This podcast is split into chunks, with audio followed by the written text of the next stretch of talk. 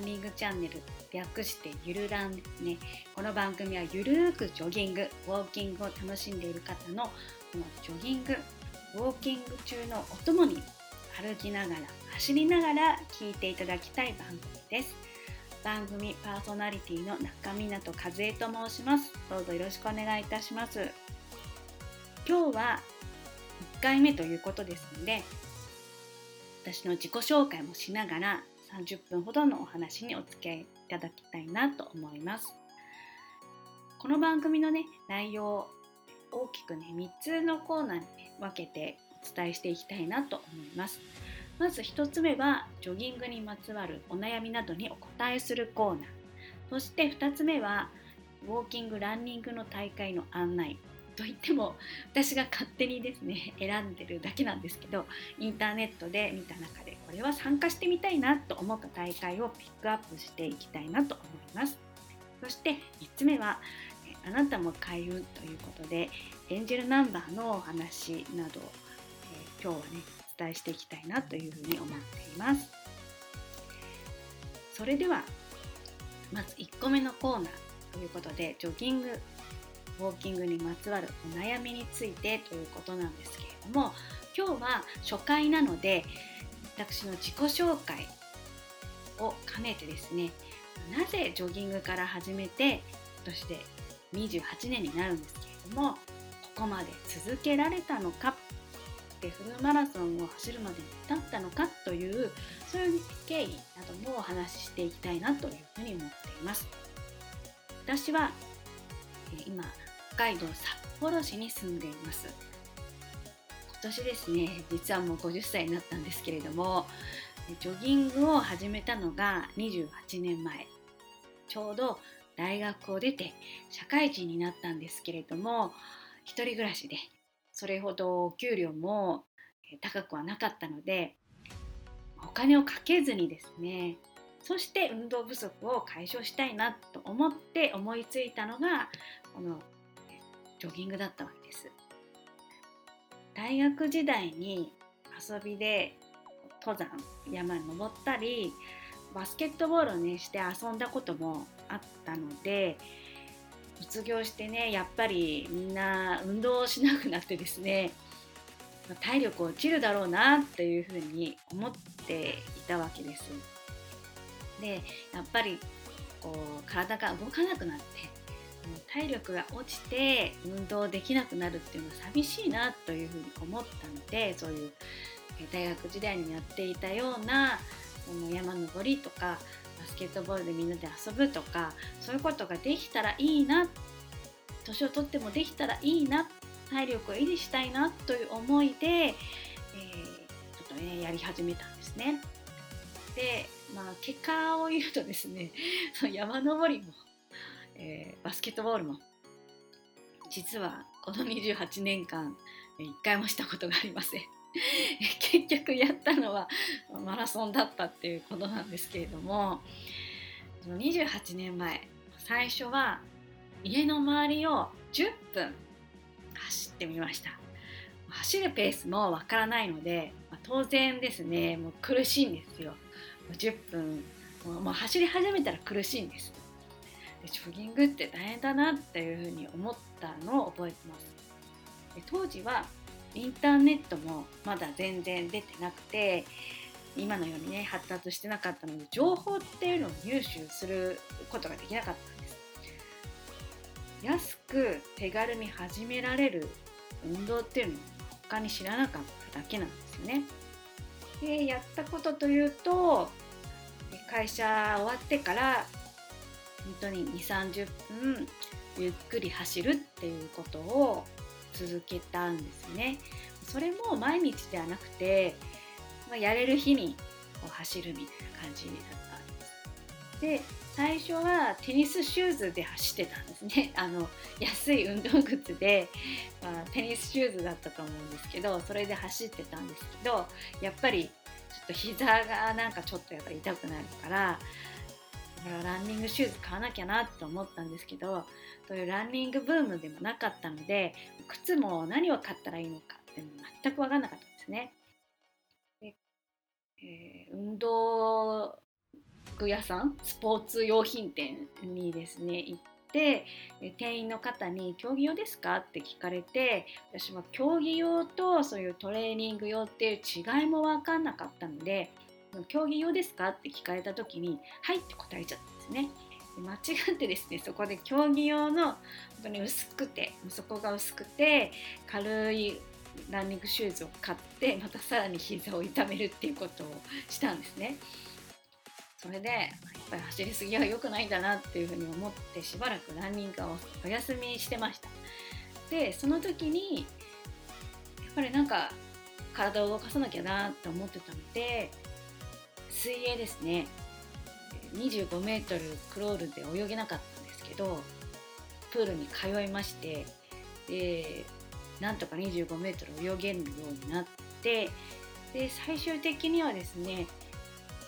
結構通って1キロをですねゆっくり泳げるようにまではねなったっていう経験があります。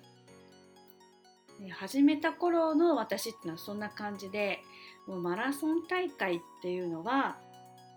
もうスポーツ選手ですねもうオリンピックとかそういう競技をやる人のものしか持ったことがなかったんですね。じゃあそこからマラソン大会に出るようになったのはなぜなのかっていうともう走り始めてから多分10年ぐらいになってたと思うんですよね。職場で出会った人の影響なんです。それまで5キロですね走るのが精一杯だなっていう。その先長く走るっていうのは想像もつかなかったんですけれどもマラソン好きの職場の上司に誘われましてまず10キロ走ってみろということで10キロの大会に参加したところから始まったんです。で練習もやっぱりちょっとね大会に出るっていうんで練習してでその大会で10キロ走れましたでそこで結構自信ついたんですね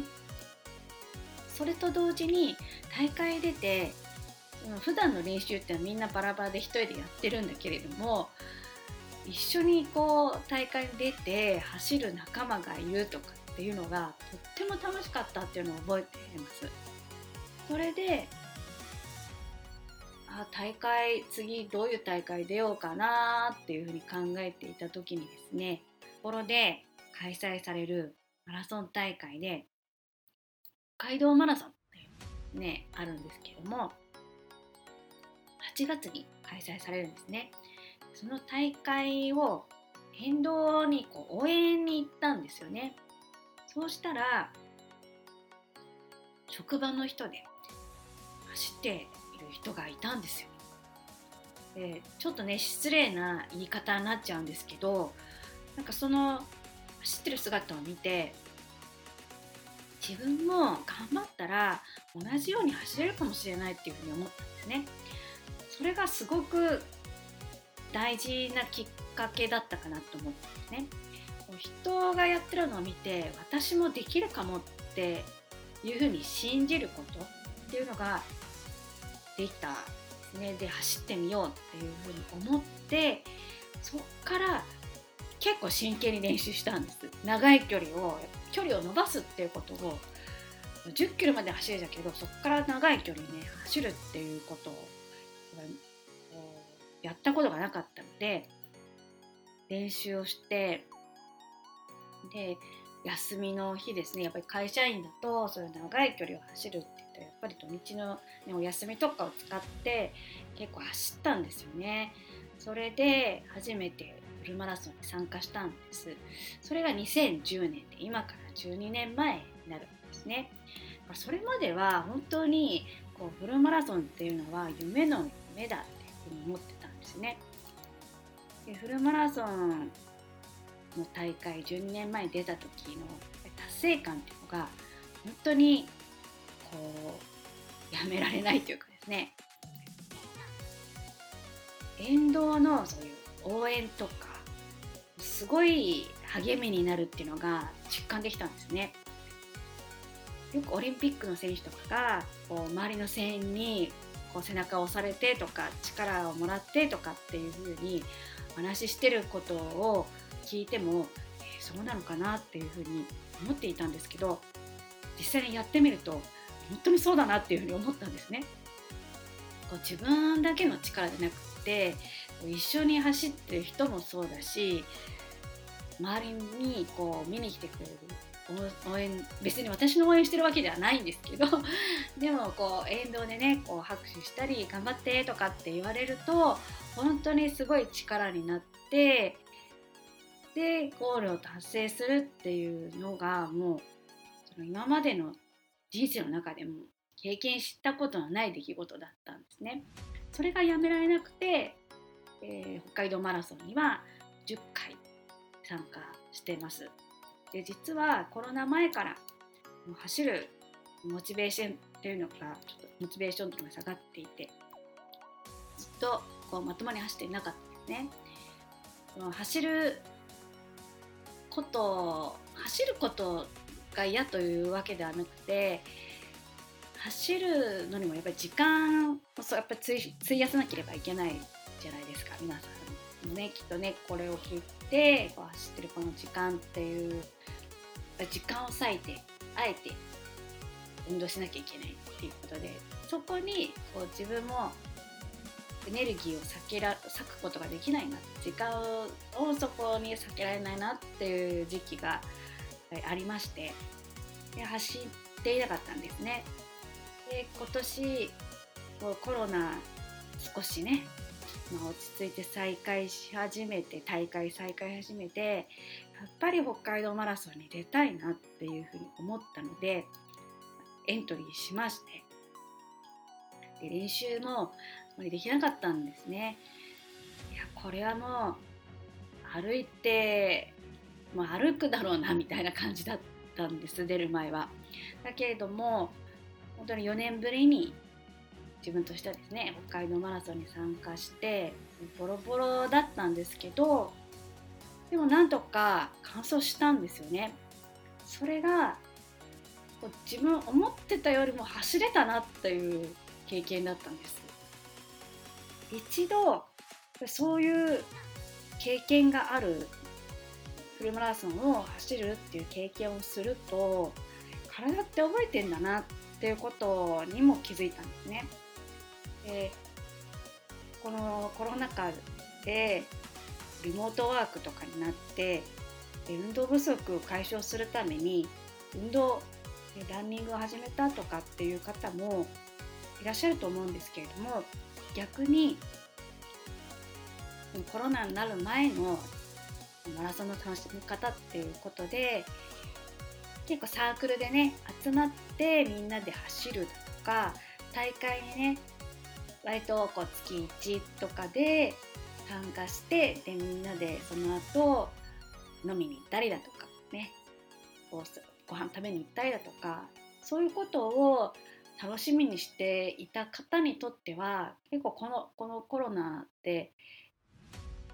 走る楽しみがなくな走る時のその楽しみがなくなっちゃって走ることもあまりしなくなっちゃったっていう人もいるんですよ実は。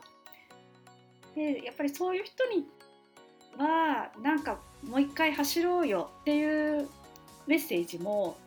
伝えたかったりしてでそういう走れない時もあるよと私もずっと走り続けてたわけじゃなくて途中ねもう膝痛めてしばらく走りませんでしたっていう時もあるしちょっとメンタル的にね弱ってしまって、えー、走走れなかったっていうそういう時もありました。でこのね最近も全然走れてなかったんですけどそれでもまたちょっとやってみようかなと思えばいつでもやっていいんだよっていうね緩くつながってっていいんだよ。走りたくなったら走ればいいし休みたい時もうサボりたい時は走らなきゃいい。もう緩いつながりでいいんだよっていう思いでこのね番組のタイトルにもしてるんですけども「ゆるゆるランニング」っていうことで自分自身は、うん、がっつり、ね、走るランナーではなくてもうゆるゆるランナーだなっていうふうに、えー、思ってやっています。で走る時にもやっぱりがっつり速く走りたいっていう人もいればやっぱり楽しく走りたいだとか大会に出てもマイペースで淡々と走りたいっていう人もいてで長く続けるコツっていうのは記録も大事なんですよ。あの自信になるのでなんかこう自己ベストとかを更新できるとなんとなくやったなっていう喜びもあるので記録を狙うっていうのもある意味大事なんですけどただ普段はね走り走ってる時にもう話しながらでも走れるっていうスピードで走りましょうってね他の方もおっしゃってるんですけど緩く走る。マイペースで走るっていうことが本当に続けるコツですね。だから疲れてる日は無理しないだとか休むっていうそういう自分をね許すっていうことが本当に大事だよっていうふうに思ってということでねゆるゆるランニングチャンネルにしています。今日のね続けるコツということでゆるく走るという話をしました。これジョギング以外のねことでもそうだと思うんです。一度サボってね休んでしまうとまた再開するのってやっぱりちょっとエネルギーいるんですよね。自分はもうなんか続けられなくなっちゃったなとか続けられない自分ってダメだなって思うこともあるんですけど。だけど自分はダメだなと思って終わりではなくて今ねやりたくなかっただけなの。また気楽に再開すればいいやっていう捉え方を変えてみるっていうことがこのランニングね以外でも本当に自分をね楽にしていくコツなんじゃないかなって思ってます。まだねあのこれを聞いてる方にとっては年上私が年上になってる可能性の方が高いとは思うんですけど50年ね生きてきて思うのはなんかそういうことかなって今は思ってます。では、2つ目のコーナーということでウォーキングランニングの大会の案内ということで、えー、と言ってもですねゆるゆるランナー和江が勝手に選んだこれは参加してみたいなと思った大会ということで、えっとね、1個ピックアップしてみました。あの本当にねたまたまインターネットでちょっと検索してみて出てきた大会なんですけどもこの番組のね趣旨としてはもうがっつりフルマラソンとかそういうことではなくてウォーキングの大会だとか本当に3キロ5キロとかの大会とか本当に気軽に参加できるものを探したいなと思ってで今回はじゃウォーキングの大会ってどのくらいあるのかなっていうのでちょっと探してみましたコロナの影響で大会結構ね中止に今までなっていて今年になってやっとね大会が再開しているような状況なんですよね。で今回ウォーキングの大会ご案内するのはですねホリデーウォークイン軽井沢2022というものです北海道に住んでいる私にとっては軽井沢っても行ったことがなくてなんか別荘とにかく別荘があってあのすごいセレブなイメージっていうのがあります。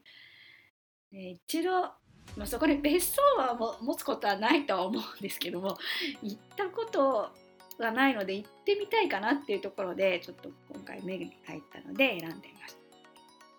でちょうどこのインターネットのスポーツエントリーの中で紅葉の写真ですね。紅葉を見ながら歩くのがまたねいいかなっていう感じですね。2つのこの大会では2つのコースがあってそのどちらかを選ぶ形になっています。え括弧1は浅間山遠望コースあの遠望というのは遠く望むっていうことですね。で約11キロのコース。で2時間半までで歩ききると漢方証というのがもらえるというコースと2つ目が塩沢南ヶ丘コースということでこちらは約9.5キロ。でこちらが2時間。の制限時間ということで2つのコースどちらかを選ぶような感じになっています。で浅間山遠望コースこちらの方はあのねネットに書いてある情報で言うとですねその田園風景越しに浅間山を望むガイドブックには載っていない魅力を堪能できるコース名門ゴルフ場の隣を歩き軽井沢の風を受けながら楽しめますというコースですね。でもう一個の塩沢南ヶ丘コースというのは軽井沢南部の名所塩沢湖を横目に南ヶ丘の別荘地へ向かいます。別荘のあるところを通っていくっていう感じですね。軽井沢を愛する人たちが親しむ自然に触れ別荘地の雰囲気が、えー、耳も目も楽しませるというようなコースなんですね。でちょっとねもう一個びっくりしたのがこの2つのコース両方ともそうなんですけどあのいずれのコースも愛犬を連れてのご参加が可能ですということでワンちゃんと一緒に参加できるっていうねコースなんですよね。11キロ2時間半約9.5キロ2時間という制限時間ということなので結構ね真面目に歩かないとダメなペースかもなとも思ったんですよね。あでもそうでもないか。意外とゆっくりか、うん、でも愛犬も一緒に参加できちゃうっていうのはこれ犬をね飼っている方にはありがたいと思いますしね、お子さんと一緒にね参加してもいいのかなってっていうようなコースですよね。犬1頭参加費500円で犬は1頭しかダメっていうことみたいなんですけどもしねお近くの方で行けそうという方はこの秋の紅葉をねご家族で楽しむのもいいかなって思います。開催日は2022年の10月23日日曜日エントリー期間はですね2022年の9月3日土曜日から2022年10月3日月曜日までですね。参加費が高校生以上一般が1800円。そして小学生中学生が800円。そして愛犬が500円ですね。スポーツエントリー。インターネットのスポーツエントリーから申し込みができますので確認してみてください。口コミ、何個か入ってたんですけども毎年愛犬にハロウィンウィッシュハロウィン衣装を着せて参加していますとかハロウィンが近いので仮装でウォーキングを楽しみたいですっていうことでちょうどあのタイミングとしてはなんかさハロウィンが近いからそういうねなんか参加者でもそういう仮装で盛り上がるそういう大会なのかなっていう。そんなのもね感じられましたね。で、ま、風景や街並みがとても綺麗でスタッフの皆さん親切という記載もあったので本当にね楽しめる大会なんじゃないかなと思います。えー、大会はね参加費が、ま、それなりにどうしてもねかかってしまうので家族みんなで参加したりするとちょっと大変だったりするかもしれないんですけどフルタフルマラソンだと1万円超える大会とかもあったりしてぱり楽しいんだけれどもしょっちゅう参加するっていうのもちょっと難しいですよね。だからまあ、この大会いいなっていうふうに決めてうん大会をねそういうお祭り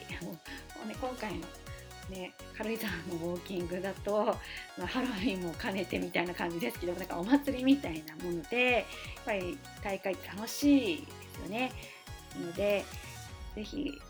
これはって決めて年1回の楽しみ私は本当にそれが北海道マラソンなんですけどももう年1回の楽しみでこの大会だけは参加しようっていうふうにねやってみるのもいいかなというふうに思います。そして3つ目のコーナーですね。あなたも開運ということで、実は私占い師もやっておりまして、えちょっとね怪しいスピリチュアルとか占いのねお話も少ししていこうかなと思います。で今日はまずエンジェルナンバーのお話をねしたいなと思ってます。皆さんエンジェルナンバーってねご存知でしょうか？エンジェルナンバーっていうのはあのドリーン・バーチューという方がですねあの考案したもので私たちはね日々もう天使からメッセージをね受けていると。でそのメッセージは数字のねサインとなって現れてるんだということでエンジェルナンバーというふうにね名付けているんですけども車のナンバーとか時計、えー、なんか時計をこうパッと見たら11時11分だったりとかねそういうような時もあったり例えばレシートあのお買い物行ってレシート見たらお支払い金額が777円だったとかねそういうゾロ目があったりっていうこと、皆さんたまにはあるんじゃないかなと思うんですよね。そういうゾロ目とか自分の誕生日とかもしくは大切な人の誕生日だとかそういうような、ね、数字が目の前に来た時には実は大切なメッセージが隠されてるんですよっていうことなんですね。でまあスピリチュアルの世界ではそういう数字を幸せを呼ぶ天使からのメッセージというってわけなんですね。でなぜこんな話をしてるかというとあのランニングとかねジョギングとかウォーキングとかされている時に一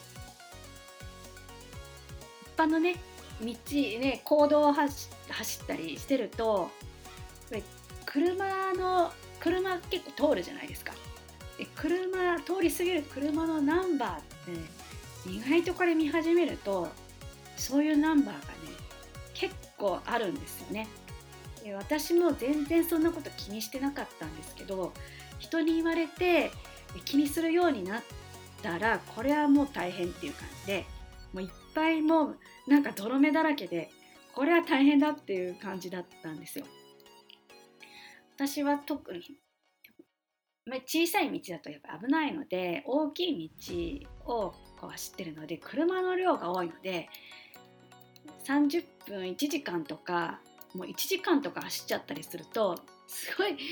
ぱいねナンバーを見てしまうわけですね。でこれはねまあちょっと注意していただきたいのがこれ